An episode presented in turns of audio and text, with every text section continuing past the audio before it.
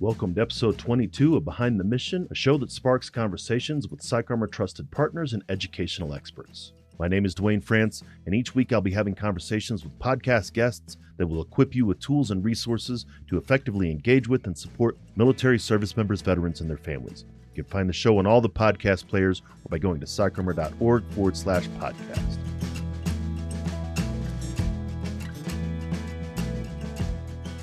Thanks again for joining us on Behind the Mission. Our work and mission are supported by the generous partnerships and sponsors who also believe that education changes lives.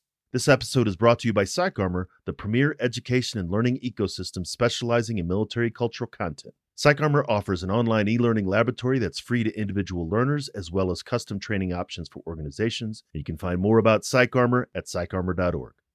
This week, I'm having a conversation with two members of Habitat for Humanity, a nonprofit organization that helps people in your community and around the world build or improve a place that they can call home. My guests today are Michelle McGee and Michael Della Rosa. Michelle serves as the Private Grant and Development Coordinator at Habitat for Humanity of the Charlotte region. In her role, Michelle manages a portfolio of more than 60 grants annually that help support the organization's $27 million budget. Michael Anthony Della Rosa is the director of Habitat for Humanity International's Veterans Build program. Since joining Habitat for Humanity in 2017, Michael has played a pivotal role in designing and cultivating innovative partnerships to create sustainable impact for service members and veterans that deserve a safe, decent, and affordable place to live. Michael served as a U.S. Marine in support of Operation Enduring Freedom, Iraqi Freedom, and Hurricane Katrina. You can find out more about Michelle and Michael by taking a look at our show notes. Let's get into my conversation with them and come back afterwards to talk about some of the key points.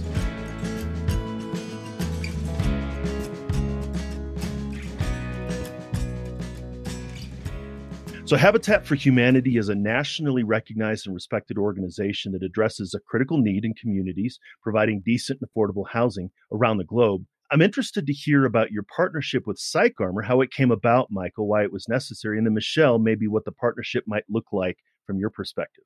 Yeah, absolutely. It's really excited to be here and grateful for the opportunity to talk with you. We know that Habitat's work is really important and foundational for any kind of quality of life for our military connected families and veterans. Veteran homelessness is a pressing issue that we're facing in the U.S. And according to the National Alliance to End Homelessness, more than 560,000 adults in the U.S. are homeless. And of that number, 11% of them are veterans. Veteran homelessness is caused by complicated factors, including the lack of access to housing and other essential services. And when I came across this opportunity to connect with PsychArmor Resources, we really introduced it to our affiliates as a way of understanding who they're serving because it seemed like there was a gap in the understanding of how to best utilize those resources that were already available for our affiliates. We weren't really sure who we were serving in the first place because veterans aren't always volunteering the information that they are connected to the military. So, with uh, PsychArmor's training, we actually took an opportunity to start to introduce it to our network and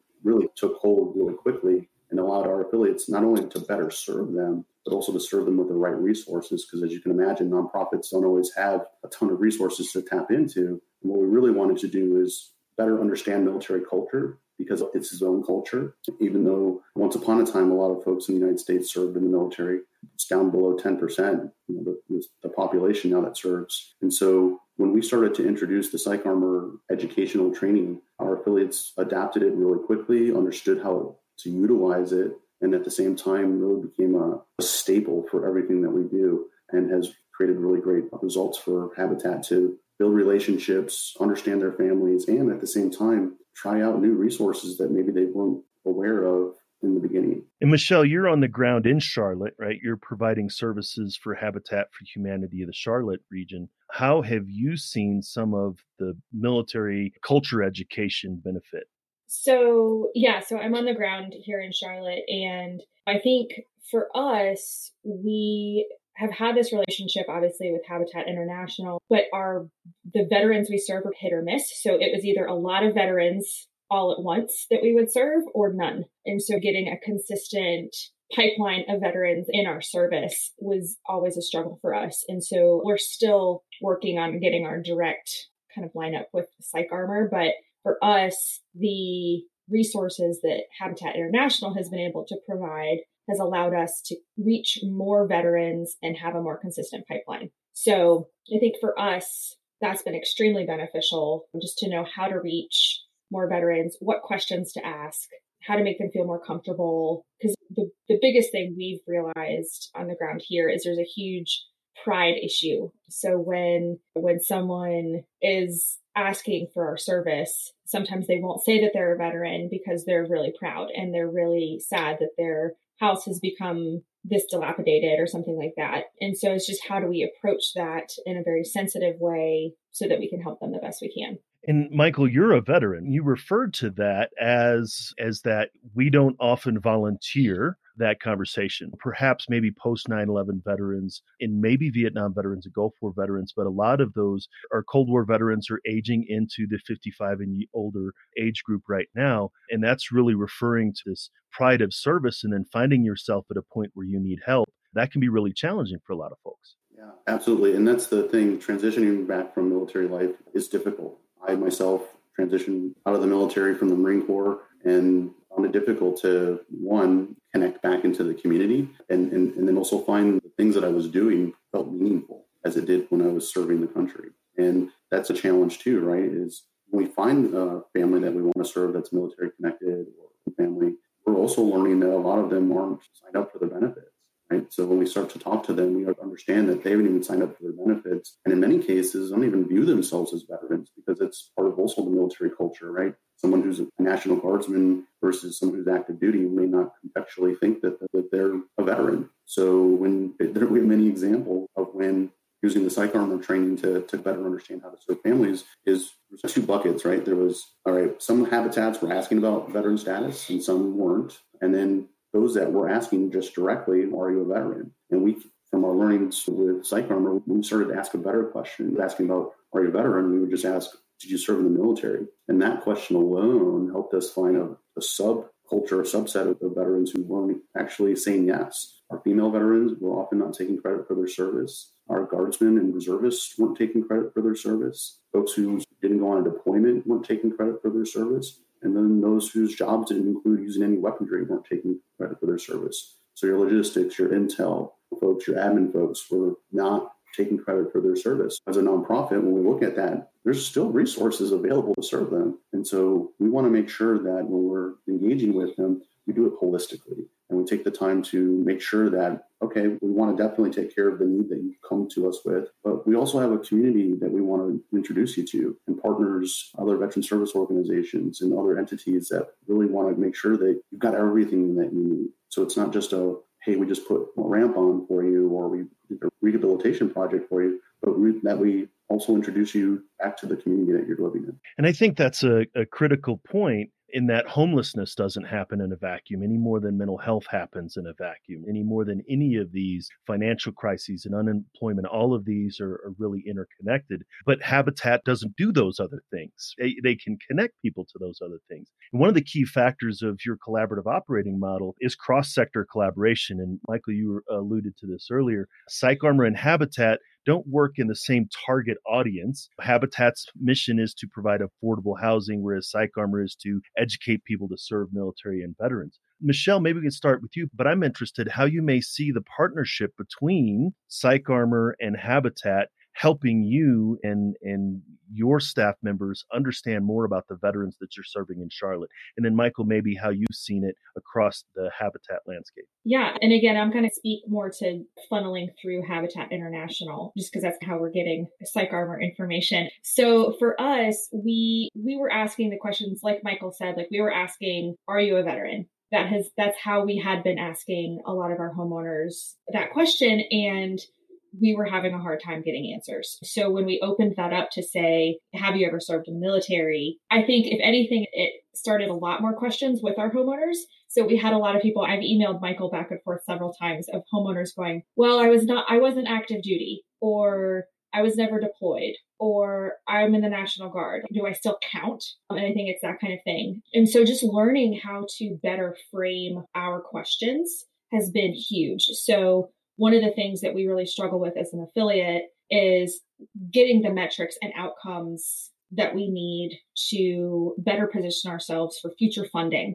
And I think that through Habitat International, and I'm assuming through the Psych Armor partnership, we've been able to ask more concrete questions, more holistic questions to really get better metrics and questions that aren't going to offend and maybe questions that spark more conversation than anything else. So I think that's been for us that we've seen that almost within a couple months of asking some of these questions. We have seen a lot more veterans come in our door, which is great. And so for us, just to give you an idea, I think last at the beginning of this fiscal year, we were having a hard time getting five veteran families. That's what we needed just to secure some funding. We were having a hard time getting that. As of right now, we already have five families scheduled into just into September for fiscal year 22. So we're already way ahead of the game for where we were last year. And I think a large part of that is through the resources that Habitat International has been able to give us through the relationship with PsychArmor. And Michael, I think that's really uh, a key thing is once you get the answer of no, are you a veteran, then you stop there. But if it's maybe, sometimes it is, or if it's yes, then further questions. Did you serve in the Marine Corps? You're a Marine. Did you serve in the Marine Corps in the mid 80s, right? That's very different than someone who served in the Air Force with two deployments in the 2000s. But you're able to ask more specific questions and dive deeper. And then once you ask the question, you have to be ready to provide those services. Yeah, absolutely. And that's the thing is, right? We want to be more intentional about who we're serving. And that's where, again, I think that's going to be a differentiator between Habitat and our work with PsychArmor is two nonprofits working together to help each other go through the, the belief framework to strengthen our collaboration so we can bolster our existing programs, expand capacity and cultural competency, leverage resources, increase funding opportunities. And a lot of this stuff has allowed us to have conversations with local elected officials about the work that we're doing state elected officials and our federal elected officials to say, hey, we're actually serving a lot of veterans. And one of the things that's out there right now, the HRM pilot, which is funding from Congress appropriated for HUD to award for critical home repairs and rehabilitation projects for veterans who do not have a service connected disability. So there's four housing grants out there that we're currently aware of that allow service connected veterans to get resources.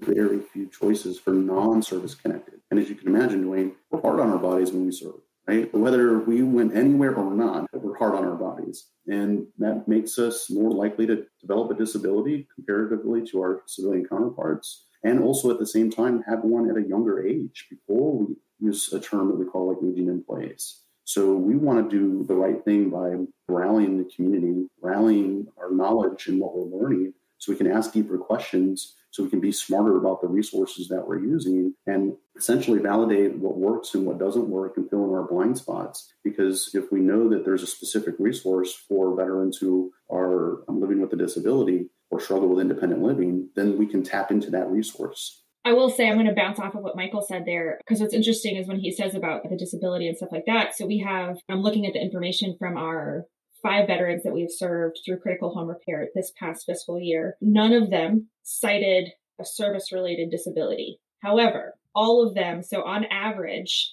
their repair costs were over $36,000, which is considerably higher than our general critical home repair cost. And primarily it was grab bars, ramps, removing carpet so it's not a trip hazard, so there was a lot of accessibility modifications that were made to the homes, even though they didn't say or state that they had a service related disability. So that I think that's very indicative of what Michael says is that it's just your body's worn out. And, and, it is interesting to me, at least as a civilian, that none of our homeowners have said that they're disabled even though they are all over the age of 70 and they are all obviously having some issues in their home. And also on our reporting metrics, they haven't cited that they're having any issues with anything whatsoever. But then in the, when we look at their scope of work for their home, it's a lot of accessibility aids. So I, I think that's a very interesting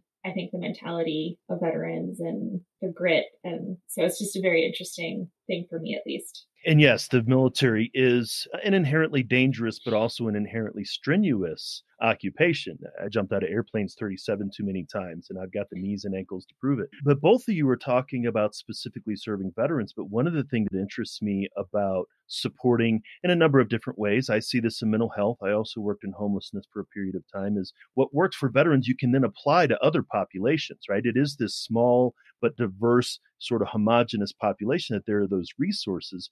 But then, if you have some success with veterans in housing, you can then go to funders and say, This is how we got this, and this is what we can do for other populations. Have you seen that, Michelle? Yes, actually. And actually have a note here to mention that we've we were able through a lot of these outcomes metrics that we were able to now better have a grasp on we were able to access additional veteran funding and then we're able to now we're looking at this as an affiliate saying okay how do we take this great outcomes measurement that we've been using on veterans and how do we translate that to our general critical home repair population? This year we served 126 families or will serve 126 families through our critical home repair program. Only five of those families are veteran families. But how do we ramp that up and how do we translate that into saying this is what we've done how do we get more money in this regard for an aging population? So it's definitely, we're looking at it as an affiliate a lot more closely. And also we, we also through this have finally, we didn't really have the need before to have a dedicated staff member for veteran outreach. But we actually have in the past six months have we have um, a veteran who works at Habitat Charlotte region who has started doing kind of part of his job so he's in our volunteer department, but then part of his job now is veteran outreach and recruitment. So I think in that regard, we just are on a whole other path that we weren't on before, which is really exciting. And so even if the funding doesn't come through Habitat International, how do we figure out where to access more funding? How do we serve more people? How do we translate these veteran specific questions and funding into an older population? It's all intertwined and it's exciting for us as an affiliate to figure all this out and crack open all this stuff.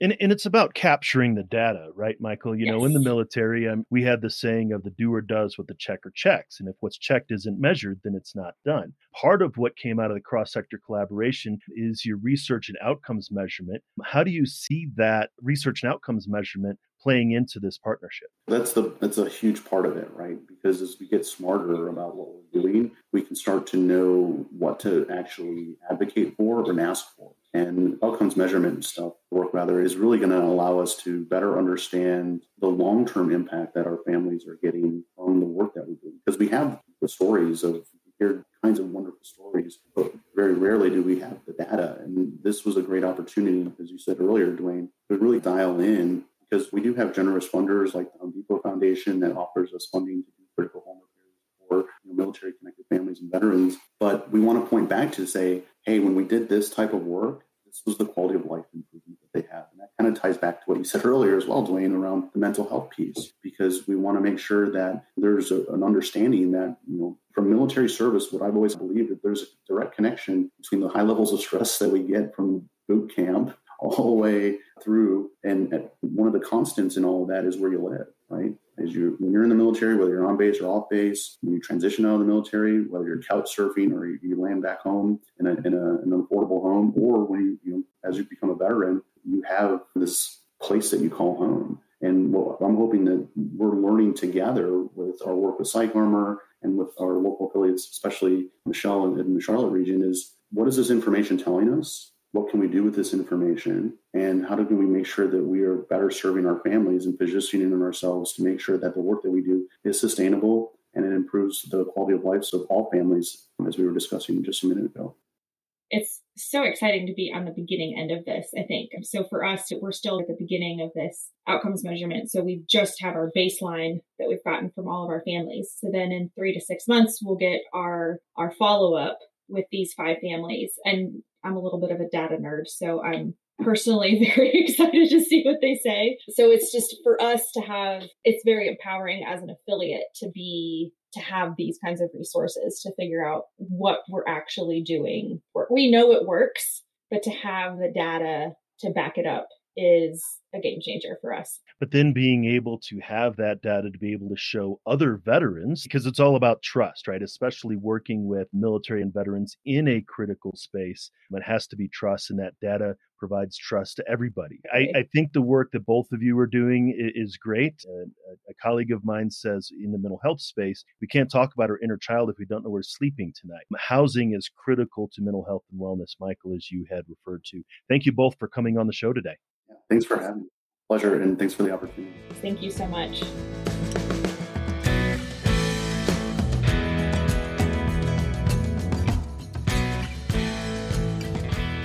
Once again, we would like to thank this week's sponsor, PsychArmor. PsychArmor is the premier education and learning ecosystem specializing in military culture content. PsychArmor offers an online e learning laboratory that's free to individual learners as well as custom training options for organizations.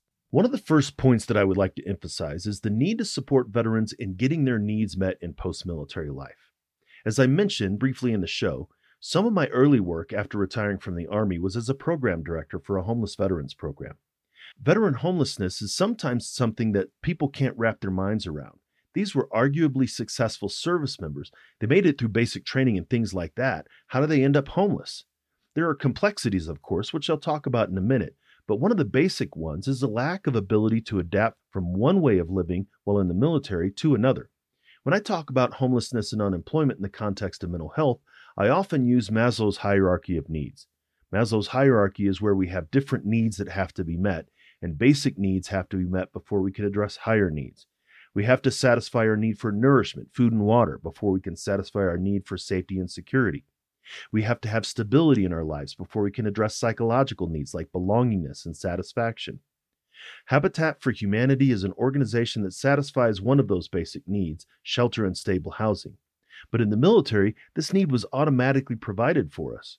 When I got to basic training at Fort Leonard Wood in 1992, where I was going to sleep that night wasn't one of the things I was anxious about.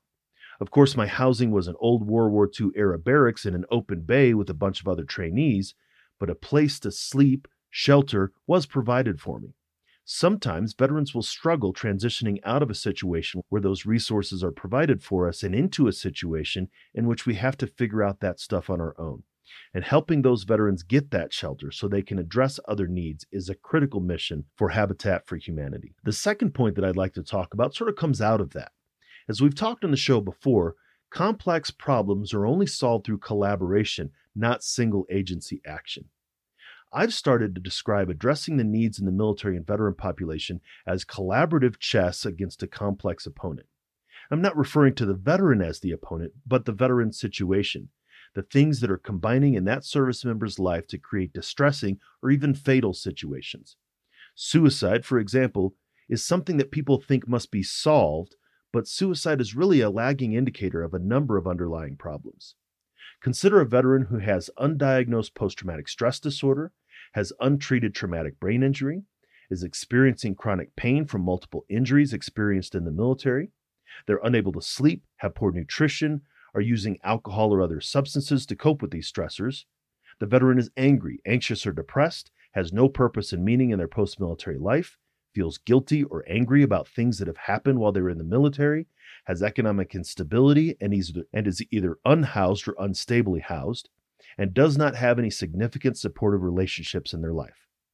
All of those things together are literally a recipe for disaster. Consider each of them as a separate chess piece the bishop and the rook, the queen and the pawn. Each of them manifests themselves in different ways, with each of them having a greater or lesser impact individually, but collectively, it can be a challenging problem to address. Now consider on the side of those trying to address those problems. Michelle and Michael, with Habitat for Humanity, address a single aspect of that complex problem. Consider what it would be like if we played chess with a single piece, the rook, for example, against that complex array of difficulties. Or with enough resources that we had an entire side of our chessboard that had nothing but rooks. It still wouldn't solve the problem. But if we add more pieces to our side of the board, we also add more hands controlling the pieces.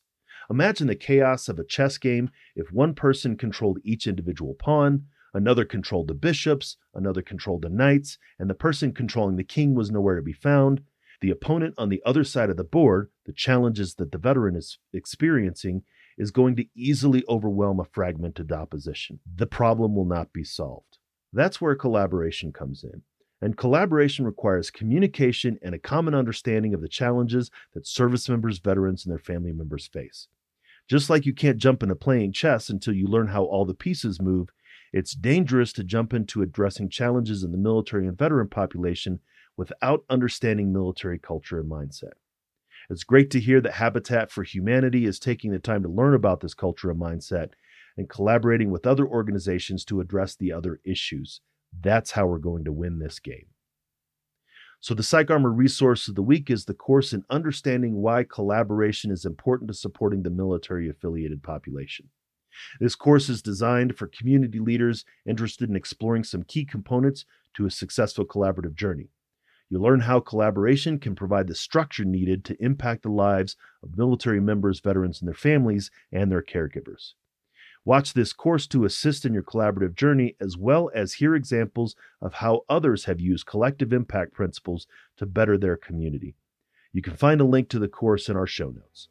So, thanks for taking the time to listen to this episode. Make sure to take a look at the show notes, which you can find at psycharmor.org forward slash BTM22, as well as on the PsychArmor website. You will find the link to everything we talked about in today's show, as well as hundreds of online training videos delivered by nationally recognized subject matter experts who are committed to educating the civilian community about military culture. All of these courses are free to individual learners. Thank you for joining me on this episode and for continuing to join us on this journey.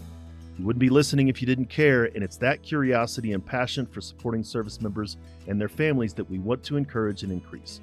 Come back each week for another conversation and make sure to engage with Psych Armor on social media to let us know what you think about the show. I'd like to express special thanks to Operation Encore and Navy Seahawk pilot Jerry Maniscalco for our theme song, Don't Kill the Messenger. This show was produced by Headspace and Timing, and all rights to the show remain reserved by Psych Armor. Feel free to share the show. In fact, we would like for you to do that, but make sure you let folks know where you heard it. Join us next time for another great episode, and until then, stay aware, get educated, and be well.